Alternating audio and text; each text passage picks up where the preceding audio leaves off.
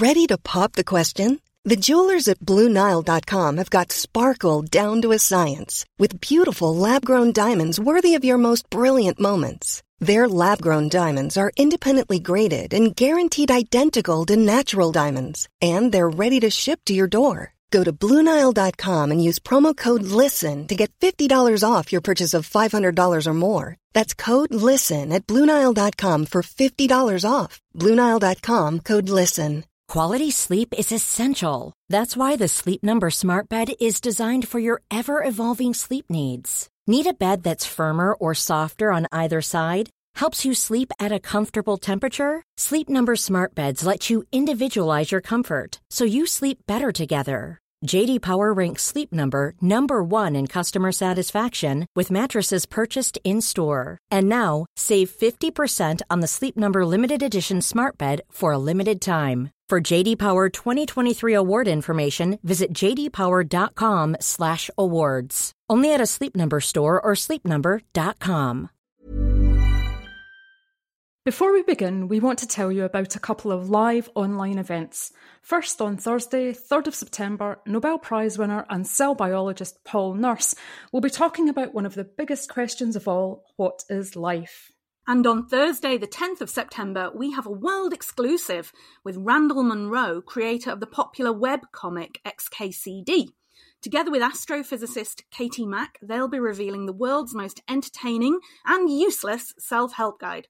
Expect plenty of absurd scientific advice for common real world problems. Go to newscientist.com slash events to find out more about joining our live events. And welcome to New Scientist Weekly, your essential guide to the week's happenings in science. I'm Valerie Jamieson, Creative Director for New Scientist Events. Rowan is having a well earned break from his microphone, so I'm flying the pod this week. My co pilot is medical reporter Claire Wilson. Hello, it's great to be here. Also joining us this week is New Scientist culture and comment editor Tim Revell. Hi, Tim. Hi, thanks for having me. On this week's show, we're discussing the nature of unconscious bias and why efforts to eliminate prejudice may actually be making the problem worse.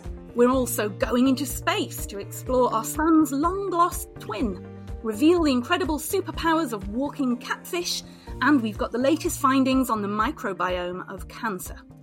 But first, we're going on an incredible planetary journey to some weird and wonderful worlds that could be capable of sustaining life. Val, tell us more. Well, when it comes to hunting for extraterrestrial life, we've always focused on Earth like planets. So we look for rocky worlds that orbit just the right distance from the sun so that they are just the right temperature for liquid water to exist. That sounds like a pretty narrow definition to me. Yeah, you're absolutely right. And of the thousands of planets that we've found around other stars, only a handful are thought to be cosy places for life. All the others, well, we've ruled them out because they orbit too close to their star, so we think they'll be scorchingly hot, and others keep a frosty distance away. But that view is now changing. I suppose it's sensible to limit your search for life to places where there's liquid water, because we know on Earth at least that where there's water, there's life. Yeah, planetary scientists aren't arguing with that. They're now just pointing out that there are other ways liquid water could exist, even within our solar system. Ah, and we've already seen evidence of that, right? Um, we think there's water hidden on Europa, one of the moons of Jupiter, and on Saturn's moon Enceladus. And that's despite the fact that the planets themselves are giant balls of gas that are far too distant from the sun to have water on the surface. Yeah, and that's a great example of this new way of thinking. We're pretty sure Europa and Enceladus have liquid oceans deep under a thick, icy crust. Now, these moons don't get their heat from the sun. Instead, they're continually being stretched and squeezed by the huge gravity of their planet. Is that sort of like the way our moon's gravity tugs on the oceans to create tides? Exactly, and all that squashing and squeezing creates enough heat to melt the ice under the crust. Now, if that's replicated around other stars, then you're looking at habitable moons outnumbering habitable planets. And sticking with our solar system, we've spoken to planetary scientists who are saying that we've been too quick to rule out Venus and Mercury as cosy places for life. Hang on, hang on. Venus is rocky, and about the same size as Earth, but it's an absolute hellhole. it is a hellhole. Today, Venus is the hottest planet in the solar system, with a surface temperature of over 400 degrees, which is hot enough to melt lead. But planetary scientists think that Venus had liquid water for much of its life. Now, we go into the reasons why in this week's magazine, but the upshot is that the habitable zone around a star could be a lot further in than we've thought. Cool. So, all of this must open up whole new worlds that could be habitable. Many, many, many, many more, especially when you add in planets around stars that aren't like our sun.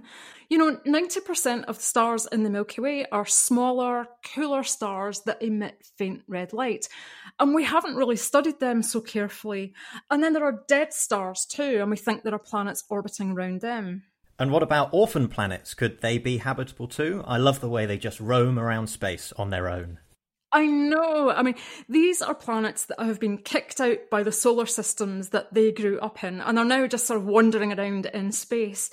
But even though they don't have the warmth from a star, they still could have radioactive rocks that pump out heat and keep them warm. How are we going to study these worlds? Are there any missions planned? Absolutely. There are quite a few space telescopes already under construction. The James Webb Telescope is one of them, um, but there are several more. The Mag story goes into more detail about this. Essentially, what these telescopes do is look at stars and see if a planet is somehow changing the starlight. We're even listening out for any alien broadcasts from many more stars than we've looked at before. Ah, well, there are at least 100 billion stars out there in the Milky Way. Come on, the all important question is could any of them have extraterrestrial life? I mean, I think it must exist somewhere, surely. I mean, the universe is just so big, even if there is a tiny chance of life happening, it seems it must be happening in, in some other parts of the universe too. It's just a bit of a shame that anything beyond a few microbes is likely to live prohibitively far away. I mean, it's four and a half light years to our nearest star, let alone anything further afield. I mean, what do you think, Val? Well, I think it comes down to the numbers. I think the numbers are really, really compelling. 100 billion stars, and, and that's a sort of lower estimate. And then think of all of the planets that you have and all of the moons and this new way of thinking. And I think when you put it together out there, I think the numbers, surely they are are habitable worlds out there. But I think it's really important to point out that just because a place can sustain life and is habitable, it doesn't mean there's already life there. Now it's time for Life Form of the Week. It's our celebration of sometimes unloved but always fascinating organisms. What is it this week, Claire? Well, this week it's the walking catfish Clarias batrachus which is native to Southeast Asia. Okay, you got me at walking fish. Tell us more. Well, actually, there are quite a few species of fish that leave the water to hunt for prey, or escape predators, or move to a better pond or something. Some eels can live quite happily out of water and crawl on land, for instance. Fish called mud skippers can even climb trees and rock faces. Wow, so Okay, the walking catfish isn't the only landlubber then. It breathes air and it walks on its fins to nearby pools. So, what's the new discovery about it? Well, we've always thought that um, these amphibious fish find their way around land using their vision. But walking catfish are a bit of a mystery. They come ashore at night and they have these tiny, underdeveloped eyes. Okay, so they're probably not using their sense of sight. But, you know, we know that animals have incredible senses, you know, even fish. You know, just look at sharks. They can also sense faint electrical fields and even pressure changes in the water. And the key is in the water. Fish evolve their senses of smell and taste in the water, which is why they can smell and taste compounds a long way away. So, how do they do on land? Don't tell me they're like fish out of water. Uh, well, that's where the new work comes in. Researchers in the US wanted to test if the fish could smell chemicals in the air. So they caught 150 walking catfish, put them in a little pen on the ground, and wafted various smells their way. this sounds excellent. I can really picture it. What happened next? Well, the fish flopped away from horrible hydrogen sulfide, the smell of rotten eggs, but they chased down the scent of pond water and an amino acid called L-alanine that catfish go crazy for in water. So it's the first time a fish has been spotted using what's called chemoreception out of water. And so, do we know how the walking catfish smell through the air? Well, the researchers think it's down to the walking catfish's body and whiskers being covered in taste buds. So they're basically just swimming tongues. That's sort of part amazing and part disgusting. so animal senses are always fascinating, aren't they? But Claire, are there any other reasons for studying this? Well, walking catfish are an invasive species in Florida, so understanding how they make their pond hopping decisions could help stop their spread. I noticed that the title of the research paper is pretty good. Why did the invasive walking catfish cross the road? Yeah, well, now we know how as well as why. Time out. It's time for our regular reminder of the bargain offer available to you as a listener to our podcast. You can get 20% off a subscription to New Scientist using the code POD20. Go to newscientist.com to subscribe and enter the discount code POD20 at checkout, and you'll get access to a whole range of stuff available to subscribers. Yes, there's loads of premium content, videos, features, interviews, and an amazing archive of work going back 20 years. So use POD20 at checkout on newscientist.com to get your bargain. Now, before we get into our next story, here's a riddle.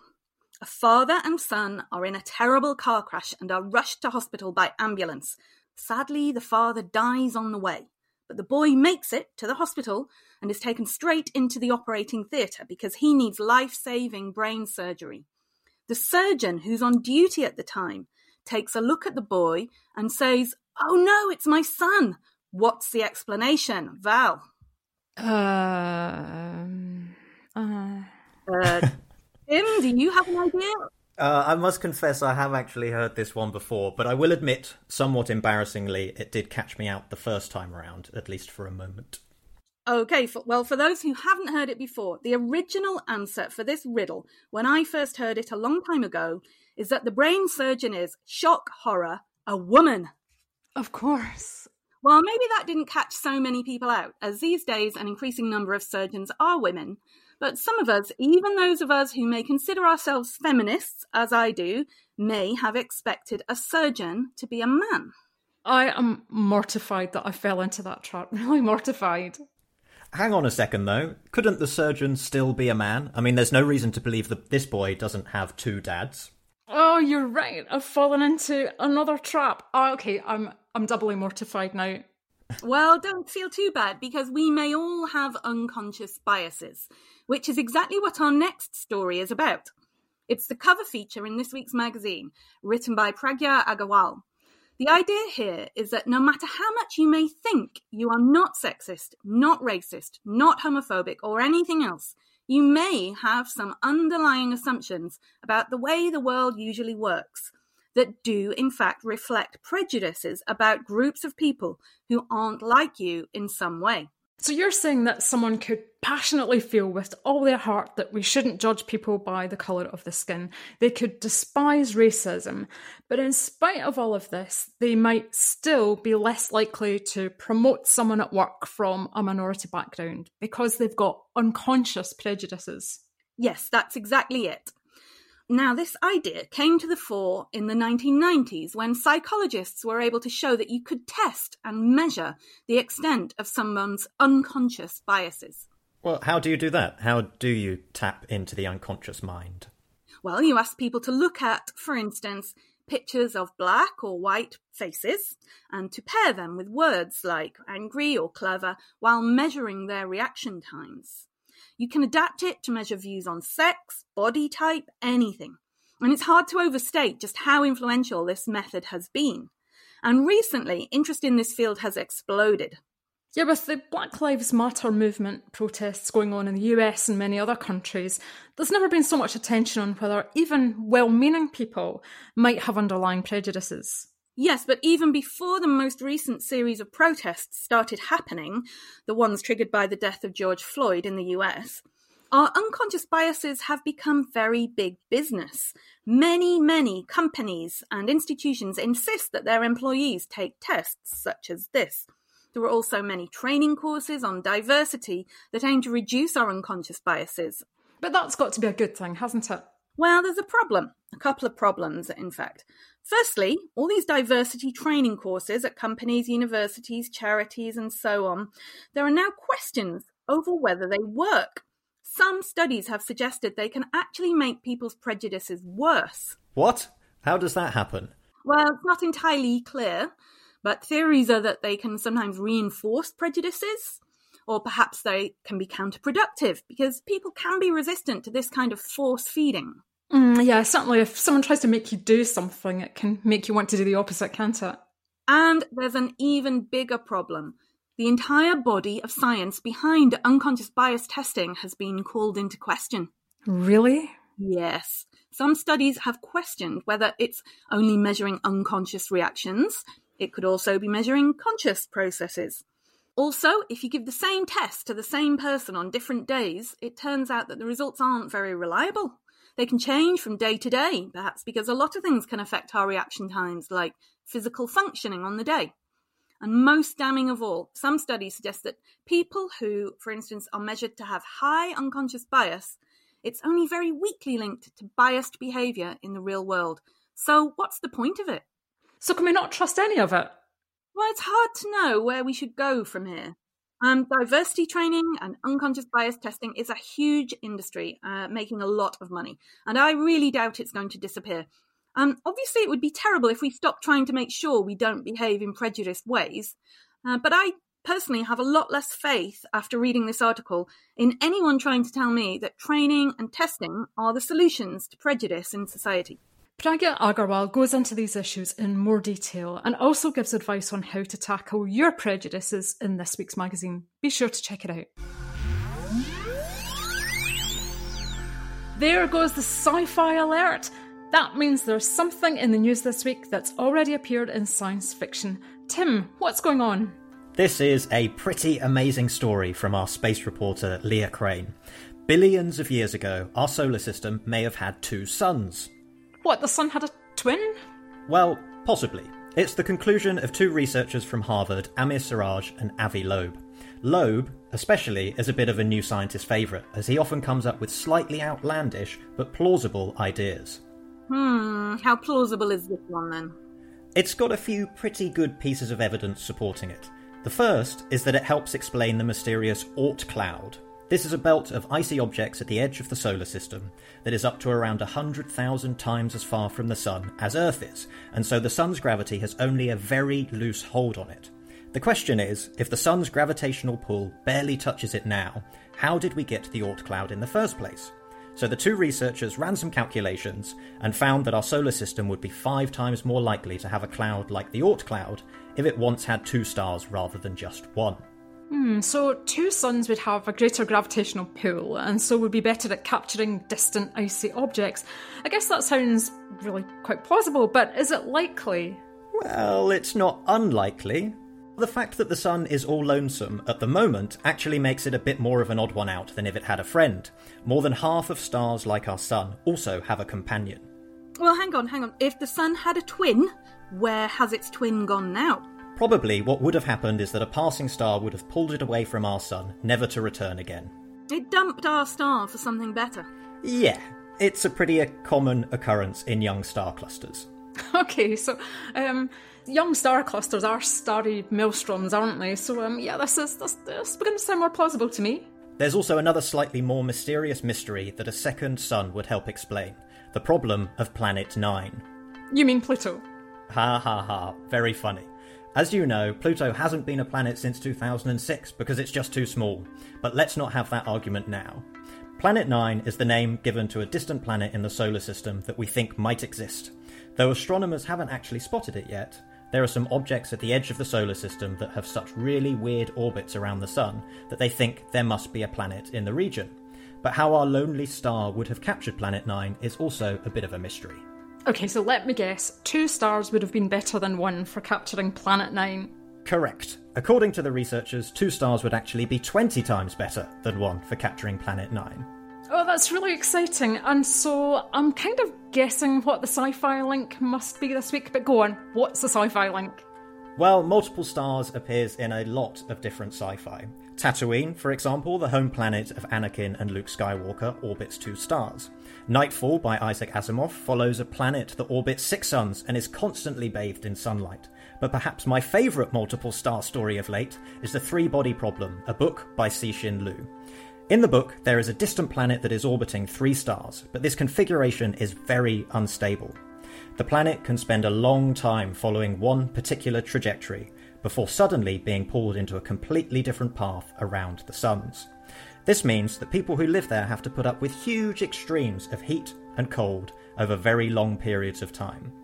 I won't give away too much more of the book, but it's got culture, politics, conspiracies, murder, and it puts our place in the universe into perspective. It's it's really very good. It sounds great. Um, didn't we um, interview the author fairly recently? very smooth. Yes, you can read our excellent interview with Cixin Liu from a couple of years ago on the New Scientist website, and we'll put a link to it on Twitter. Next up, an intriguing story about cancer and what the microbes that live in and around tumours can tell us. Yes, you're probably familiar with the idea that living inside every one of us are trillions of bacteria, viruses, and fungi that make up our microbiome. Recent findings have shown that cancers have their own community of microbes living inside them and around them. Right, so is this a bit like the gut microbiome? We've learned that this is hugely important to our health. Is it a similar story for the tumour microbiome and cancer? I've written before about how gut bacteria might be responsible for colon cancer in some cases. The new work that we report in this week's magazine shows that the tumour microbiome could help to diagnose cancer and even predict how well someone will respond to treatment. Now, hang on, cancer is fiendishly complex. You know, if you add in the complexity of the microbiome, how do we even begin? Begin to unravel what's going on here? Well, earlier this year, researchers at the University of California in San Diego looked at 18,000 tumour samples covering 33 different types of cancer. They found that certain types of microbes were present in certain types of cancer. The match was so good that they were able to predict the kind of cancer someone had just by looking at the bacteria. So, this sounds like it could help us um, with diagnosis. But obviously, I'm no specialist in this. You know, can it help? Well, hopefully, the standard way to diagnose cancer is to take a tissue biopsy, take a small pinch of tissue out of the tumour. Lots of research is going into less invasive ways to get a diagnosis and into something called a liquid biopsy. So, this involves taking a blood sample and looking for cell or DNA fragments from the tumour. It's a really neat idea that would avoid uh, some of the downsides of having a tissue biopsy, like the pain and infection risk. And it means you could monitor the cancer over time. Claire, I'm sensing a but. Well, yes, liquid biopsies aren't yet accurate enough to replace ordinary tissue biopsies. So the hope is that the tumour microbiome could feed into this work. Do the microbes give us any other clues, like whether they can help make new treatments, for example?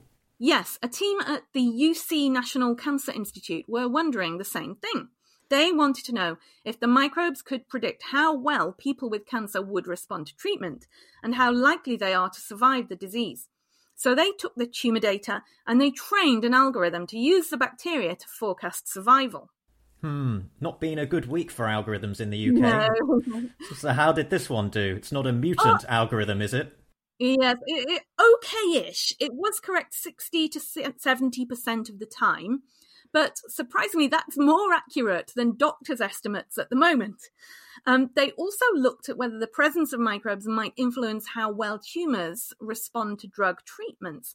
And again, that's surprisingly tricky, and doctors have to make a kind of educated guess based on similar cancers, but it, it is a bit of guesswork. Um, there are more details in the story, but for five of these drugs, the algorithm could predict how well the tumour responded to treatment. Now, it's important not to overhype this um, because it is several years away from reaching routine clinical practice. But I think this is really fascinating because um, I think we're really at the beginning of our journey in understanding the microbiome in health and disease. And so it's got a lot of potential. That's your lot for this week. We haven't talked about COVID 19, but you'll find all the latest news about it on our website, newscientist.com, and we've got a special digital edition that you might want to check out too.